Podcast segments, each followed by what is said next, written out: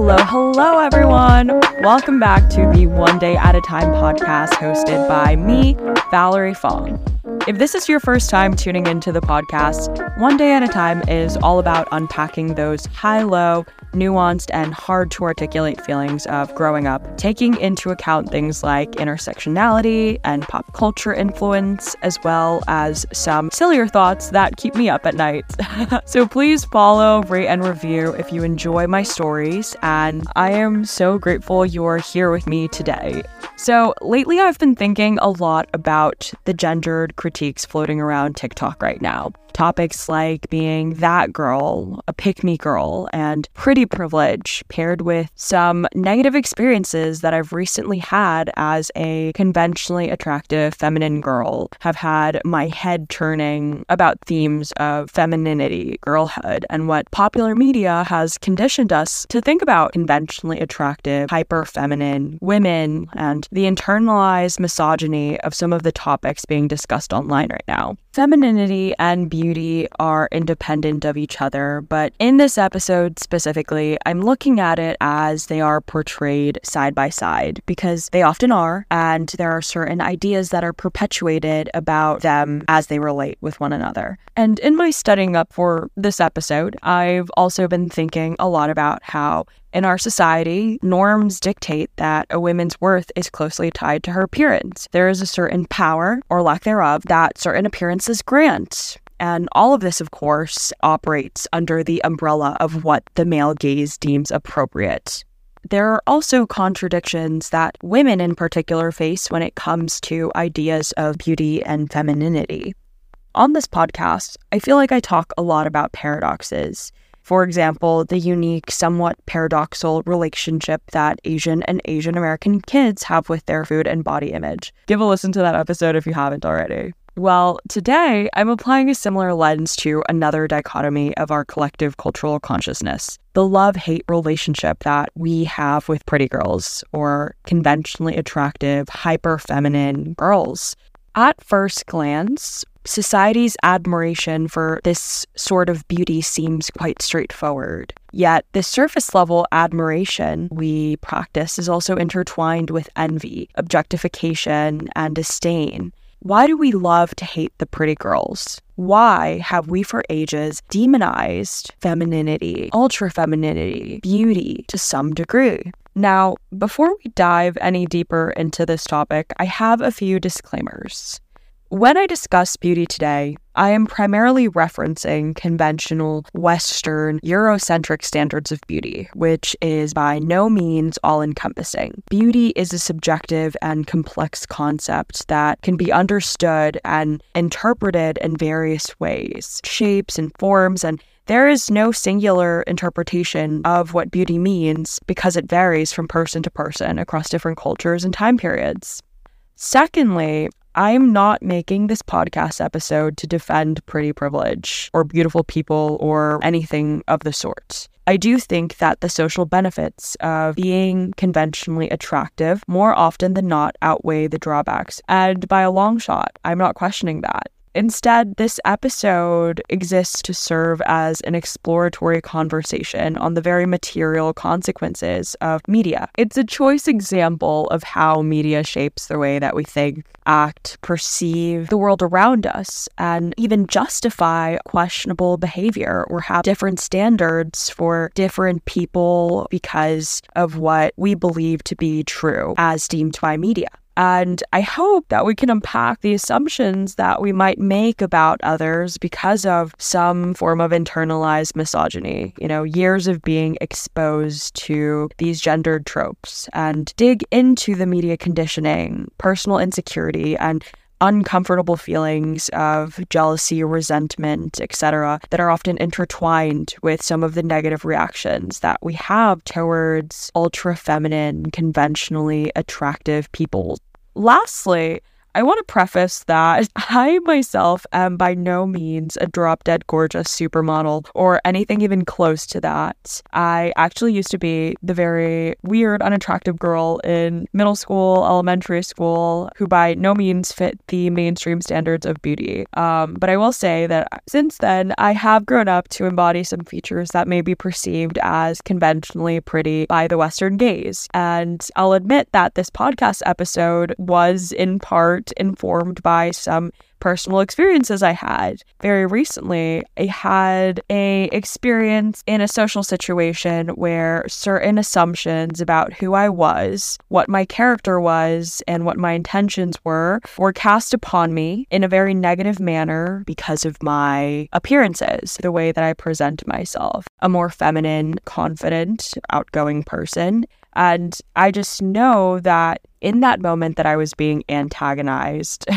and having these assumptions cast onto me, that if I had been a male, if I didn't look the way that I did and dress the way that I did, I definitely would not have received the same reaction. But yeah, no tea, no shade. I, oh my God, oh, I need to stop airing out my dirty laundry on my podcast.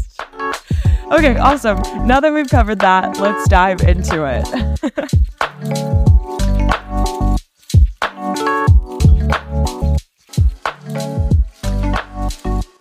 When I was in kindergarten, I remember asking my mom to stop dressing me in pink. That my favorite colors were yellow and blue. Definitely not pink. Because pink was too girly, because it was cooler for me to be a tomboy. And as I got older, I told her I also wanted to wear more jeans, fewer dresses. In retrospect, it's quite strange and unnerving to think that this color and this style of clothing irritated a six year old so much that the thought of being girly and feminine was such an issue to Tiny Val. When I think about it now, I feel really sad.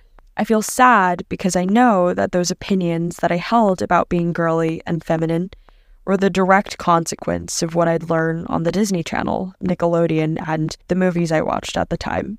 Draped in pink sets with perfectly polished nails and stunning big sunglasses, Sharpay Evans and Regina George taught me that the feminine girly girl is a bitch, someone who will destroy whatever is in her way to get what she wants. London Tipton taught me that feminine girly girls were shallow, dense, and dumb, I think, to truly understand the implications of the ultra feminine girly girl trope on media, pop culture, and how it shaped our perspectives, we have to understand the two big waves of feminism the first wave of feminism, spanning from the late 19th century to the early 20th century, was characterized by a push for legal equality and basic civil rights. Activists like Susan B. Anthony and Elizabeth Cady Stanton advocated for women's right to vote, own property, and engage in legal contracts. The first wave is often remembered for achieving the 19th Amendment in 1920 that granted women the right to vote. While it was groundbreaking, the first wave is actually criticized for the limited scope of women's concerns at that time. Media during the first wave focused on issues primarily relevant to white middle class women. The media predominantly reinforced traditional gender roles, limiting portrayals of women's contributions to society. The second wave of feminism emerged in the 1960s and continued into the 1980s.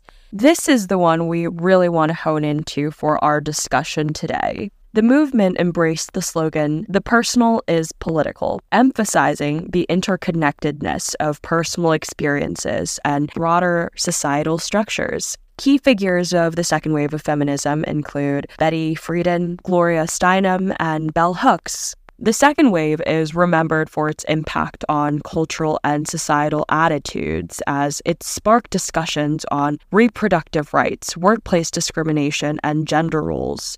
A big argument that was actually upheld by second wave feminism was that women are far more depressed in a domestic setting and that they need to break out of the traditional family unit if they desired independence and opportunity.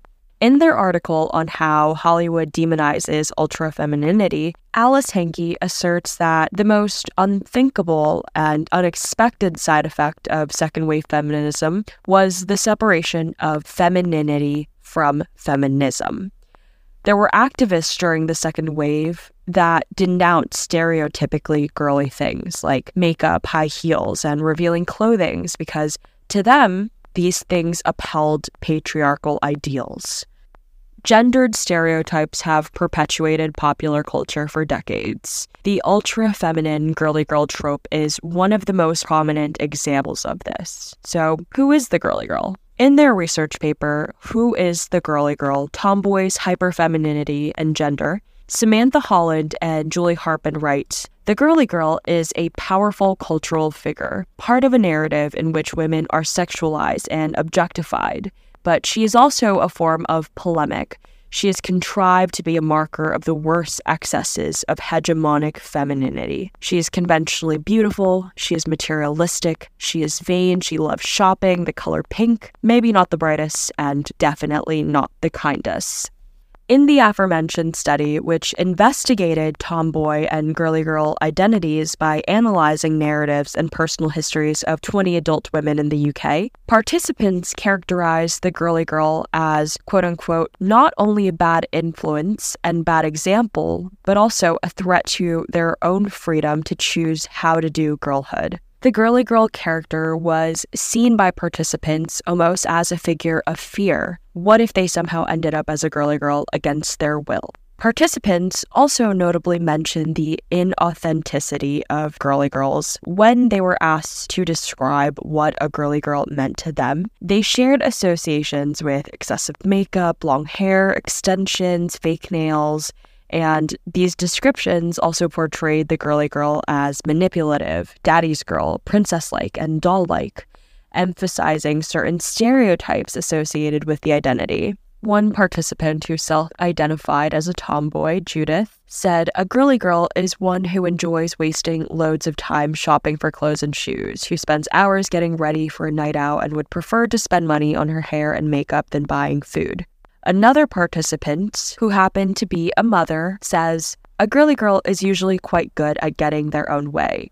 They are daddy's girls, princesses, and can wind him around their little finger. Gendered characterizations like the girly girl or the tomboy are examples of sociocultural norms created to reinforce hegemonic femininity. They illustrate the idea of a woman being in opposition and competition with each other, which early feminist theory predicted would always ensure that the patriarchy would prevail. These gendered expectations and performances reinforce the notion of such gender hierarchy as this hyper feminine hegemonic ideal is symbolically more powerful than other transgressive or alternative femininities because she does not challenge the patriarchal status quo. That was a lot. and although these ideas of feminism have evolved and progressed over time, and the third wave of feminism has helped us accept the notion that what a woman does with her body is her decision, and is characterized by this effort to reclaim stereotypically girly things like makeup and heels, there are still inherently sexist notions like being not like the other girls.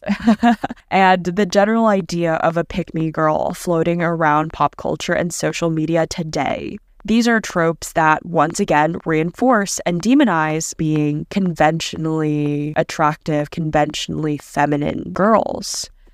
In this next section of the podcast, I wanted to deep dive into three pervasive myths that are reinforced by Hollywood and popular media's portrayals of women whose appearances lean closer to the girly girl stereotype, turning ultra feminine, conventionally attractive women into the girls that we love to hate. Images that are incomplete and oftentimes disturbing, images that have conditioned us to have destructive inner dialogues and make snap judgments about these kinds of people when we see them out and about. The first big myth is that she's an attention whore or a bitch. Movies like Mean Girl, The Duff, and High School Musical have taught us that the conventionally attractive girly girl is a bad person, and high maintenance and attention seeking too.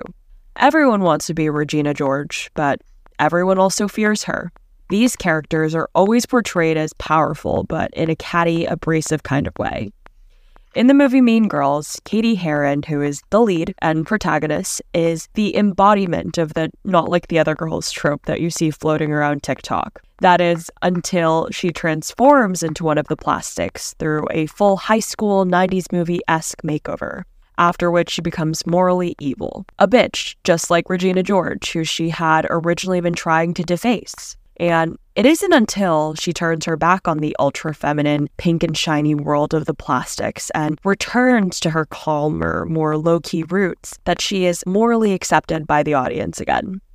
In another popular example, Sharpay Evans of High School Musical, a bubblegum pink coated character needs to be the star of her high school's musical.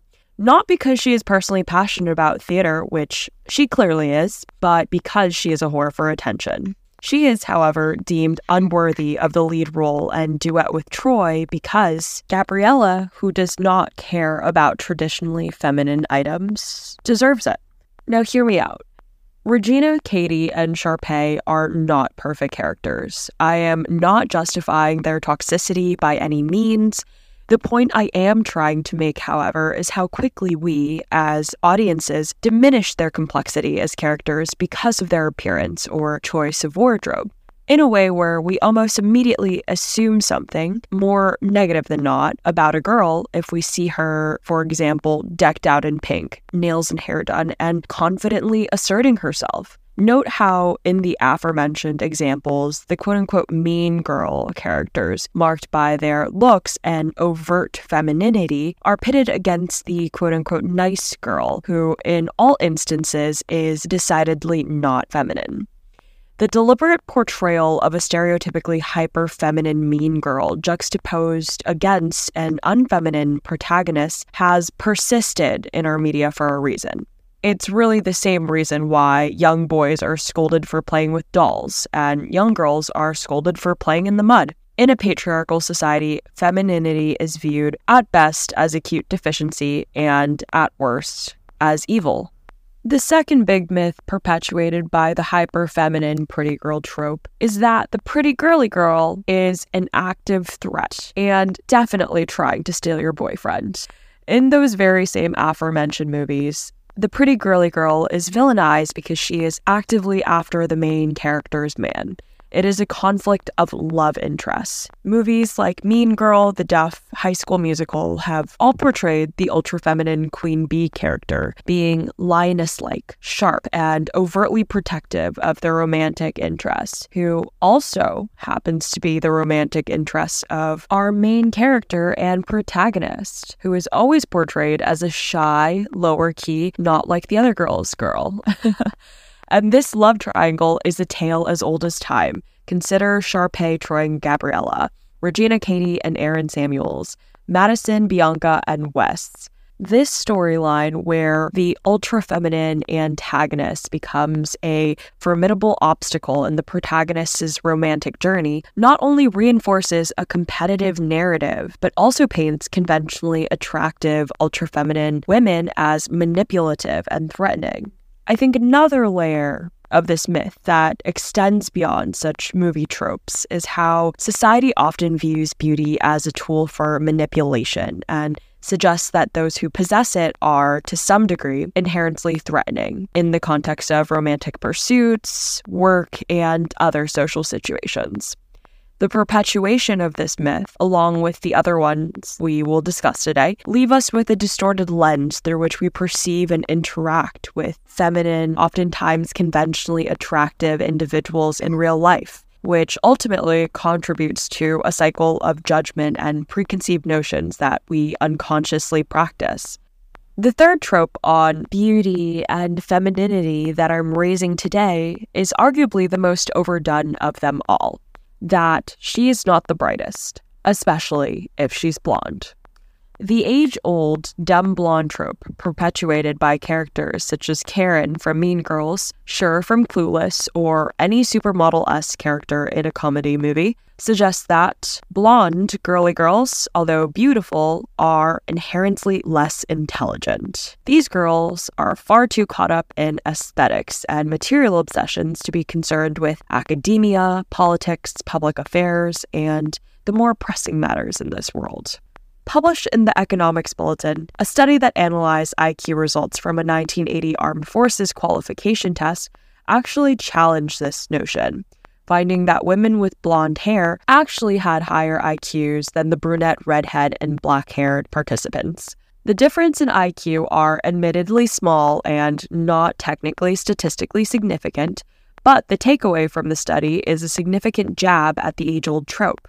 Legally Blonde is such an interesting inversion of this girly girl, dumb blonde trope. The movie's main character, Elle Woods, challenges societal expectations by showcasing the intelligence, determination, and legal prowess of a seemingly stereotypical sorority girl. Although the movie isn't perfect, Legally Blonde was an undeniably powerful narrative of empowerment, stressing the importance of breaking down and challenging the confines of narrow stereotypes, and it had much broader implications for cultural narratives on women reclaiming femininity at the time of its release. The perpetuation of these three myths speaks to how regressive the pretty girly girl is as a trope in movies, TV, and literature, she is the character that holds other women back. But for most of Western and Eastern history, actually, femininity was actually the default. Consider how nobility and aristocrats normalized girly girls as status symbols for their families, something that seemingly even persists in royal families today. Girls acquired status through performative feminism, which converted into status through marriage. Their only job, essentially, was to be pretty, to be demure, and marry whoever their father deemed appropriate. It was a passive life plan, and having too much individuality was looked down upon. There are two versions of girlhood being carved out by this trope the girly girls and the pioneering gals, or the version of girlhood we now like to call not like the other girls. and while the protagonists, pioneering gals, were the ones with gender defying ambitions, the girly girls are the reason why we, as women, continue to be underestimated. Note how overtly misogynistic this idea is. The closer we align ourselves with masculine characteristics and the further from traditionally feminine, the more respect we will garner. All of this in an effort to seek validation from the male gaze that holds our cultural consciousness. Okay, guys, that is my TLDR on the age old media portrayals and tropes, perceptions surrounding beauty and femininity, and the increasing need to question and reshape them, which I, I do think Hollywood is being better at nowadays than during the time where a lot of these movies were being filmed and produced. But yeah, in the next chapter, I'll be talking about the implications of these tropes, specifically the internalized misogyny of this whole phenomenon and how these implications show up negatively in our day to day lives.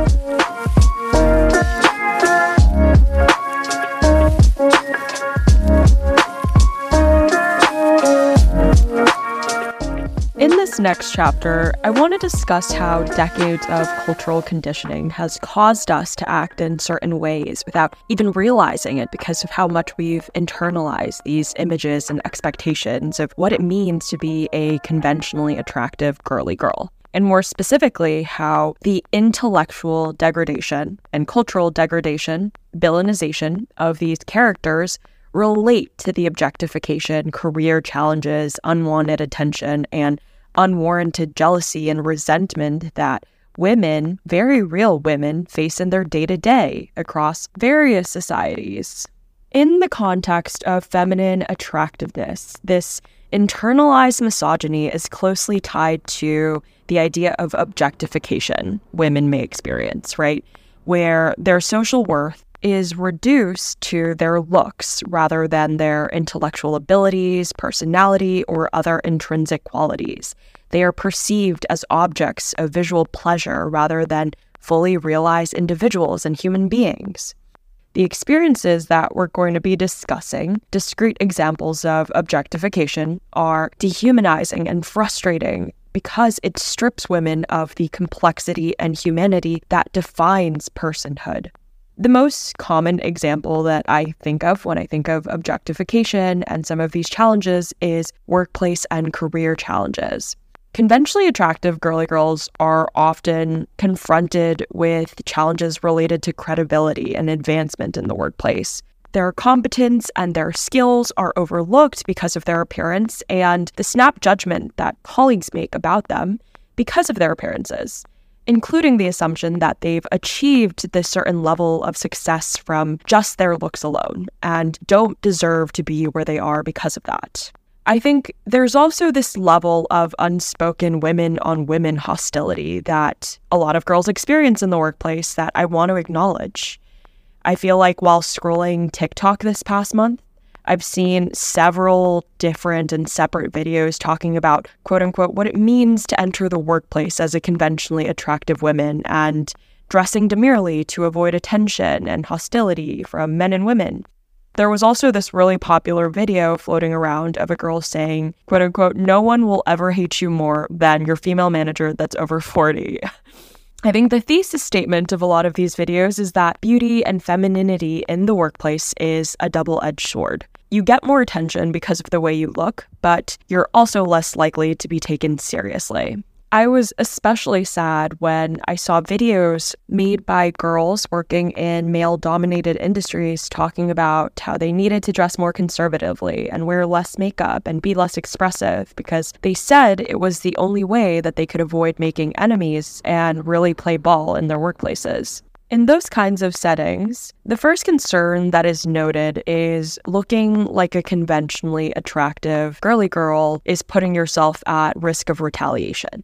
They talk about how men are visual creatures, that they will be distracted by beauty, femininity, and because of years of cultural conditioning, it's hard for them to comprehend that beauty and intelligence can coexist. You know, it can be intimidating. And God forbid you're approached by a senior colleague and you turn them down, they may retaliate against you out of embarrassment, whether upfront about it or not. The second concern flagged by a lot of these videos is that in male dominated industries in particular, women will feel a natural inclination to compete against each other. And by being showy, you nudge others to perceive you as a threat, and they may be unkind to you because of that. I think a different way of looking and interpreting some of these videos floating around about the angry 40 year old female manager or other female colleagues that are being hostile is that these people are often grappling with their own insecurity or are sick of doing everybody else's job but not getting paid or promoted the way that their male counterpart is you know, these people, they might not be mad at you because you are a young, pretty female, but rather they are upset about everything else that has held them back. That said, what I think is most important to note about the context of all of these videos is that they operate under a patriarchal status quo. As we mentioned earlier, the idea of women being pitted against each other ensures that the patriarchy prevails. These practices and lines of thought reinforce hegemonic ideas of girlhood. Another less traditionally corporate example of female objectification and internalized misogyny in the workplace that comes to mind is the mistreatment of actress Hedy Lamarr, who was celebrated as one of the most beautiful Hollywood actresses of her time. Besides her acting career, Hedy was an inventor and she played a pivotal role in shaping the technology that now serves as the foundation for today's Wi Fi and Bluetooth tech. She was also romantically involved with an aviation tycoon, Howard Hughes, and even helped him design a new wing shape for his planes to make them more aerodynamic. So Hedy's intelligence was undeniable, but it coincided with her beauty the recognition of her contributions during her lifetime were extremely limited, partly because the prevailing attitudes of her time underestimated women's contributions to male dominated fields, and partly because she was remembered first and foremost by her beauty rather than her intellect. Hedy's life story reflects the deep seated misogyny that often pigeonholes women in their careers, stripping them of their complexity. Why must girls relinquish traditional femininity and looks, looks that they had no say in being born with, in order to be taken seriously? The unwarranted jealousy, resentment, and degradation conventionally attractive and feminine girls experience extends beyond just the workplace, also applying to other social contexts like parties, friendships, etc. For example, these women may also be subject to unwarranted, harmful forms of attention like harassment and stalking. Because these are situations where women are reduced purely to objects of desire, dressing a certain way or looking a certain way incites the belief that these women invite or deserve such kinds of attention. Like the victim blaming of quote unquote, she was asking for it. God, I can't even say that without getting angry. No girl has ever been asked to be harassed, disrespected, or touched in any way. Everyone deserves to feel safe and respected, regardless of their appearance and sexuality. I'll say it here, dude, she is not flirting with you or leading you on. She's just hot and talking. And as I mentioned before, dressing a certain way or looking a certain way also incites a certain belief that you are the embodiment of all the characteristics upheld by what Hollywood told us the pretty, attention seeking, girly mean girl is, right? Myself and a lot of my girlfriends have experienced instances in social situations where certain negative associations tied to the girly girl tropes we discussed were projected onto us because of the way that we choose to dress the way we looked. And from both men and women, women also internalize these perceptions. You know, that's why there is oftentimes women on women hostility in such cases. Not always, but I'm just saying women do participate in that type of behavior. And I feel like it hurts even more in instances where those assumptions and unwarranted judgments are being cast by other women. A really relevant case study I want to examine here is the social media war that has been waged against American singer Madison Beer, who is a conventionally beautiful and overtly feminine public figure. She has been a polarizing character in the internet's conversation surrounding beauty and has been villainized for her looks. Girls online have blamed her for setting unrealistic standards of beauty and, even more seriously, accusing her of things like giving them eating disorders. People have also accused her of being a mean girl, attention seeking, fake, and she's been in the most media controversy for not being truthful about cosmetic procedures, allegedly. And that's a debate I'm not going to dive into. But just because Madison is beautiful and overtly feminine, why do we feel so compelled to blame her for our own insecurities or cast certain negative ideas about her persona just based off of her appearances? I think similar to Hedy Lamarr, another thing that Madison is primarily praised for in her career is her looks and not necessarily her talent as an artist. I think Megan Fox is another example of an overtly feminine and beautiful public figure who has been diminished to her looks and someone who deserves an apology from the way that she's been positioned in the media and Hollywood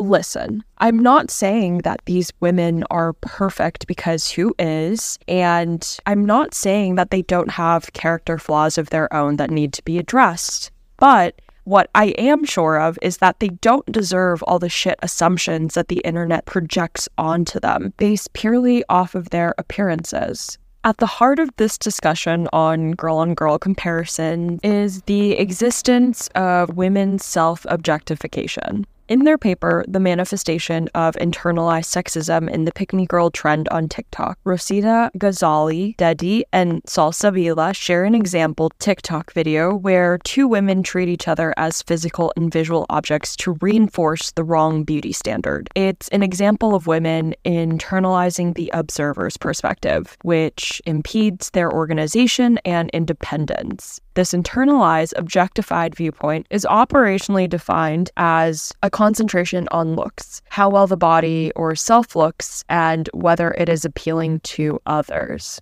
Their paper also discusses how the behavior and attitudes of a pick me girl leads to feelings of competition amongst women within the patriarchal society, that they're pushing feelings of other women below in order to enjoy the satisfaction that the others are not the same level as themselves, and they want to be the standout in the lens of men in a patriarchal system. If there's anything that you guys take away from today's discussion, I want it to be that this, all of this, is not the fault of a single individual, but rather the downstream flow of an inherently flawed, inherently patriarchal system. A system that leads to divisive media perceptions that create strict boundaries of girlhood, pitting women against each other and painting femininity as a deficiency or a weakness and constant exposure to these media portrayals have conditioned us, the people, to internalize some of these tropes, causing us to think and act in biased ways in our day to day without even realizing it.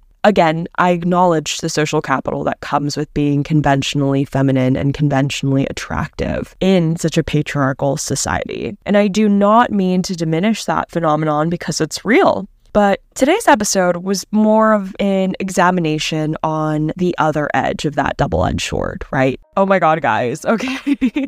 this episode was a lot, but I really hope you enjoyed it or learned something today. Again, I am not an expert or researcher. Instead, I am just a young girl trying to make sense of the details and experiences. And if you did enjoy it, please leave a note in the Q&A box on Spotify. And if you've been enjoying the One Day at a Time podcast, please leave a review, a rating, and I will talk to you guys really soon.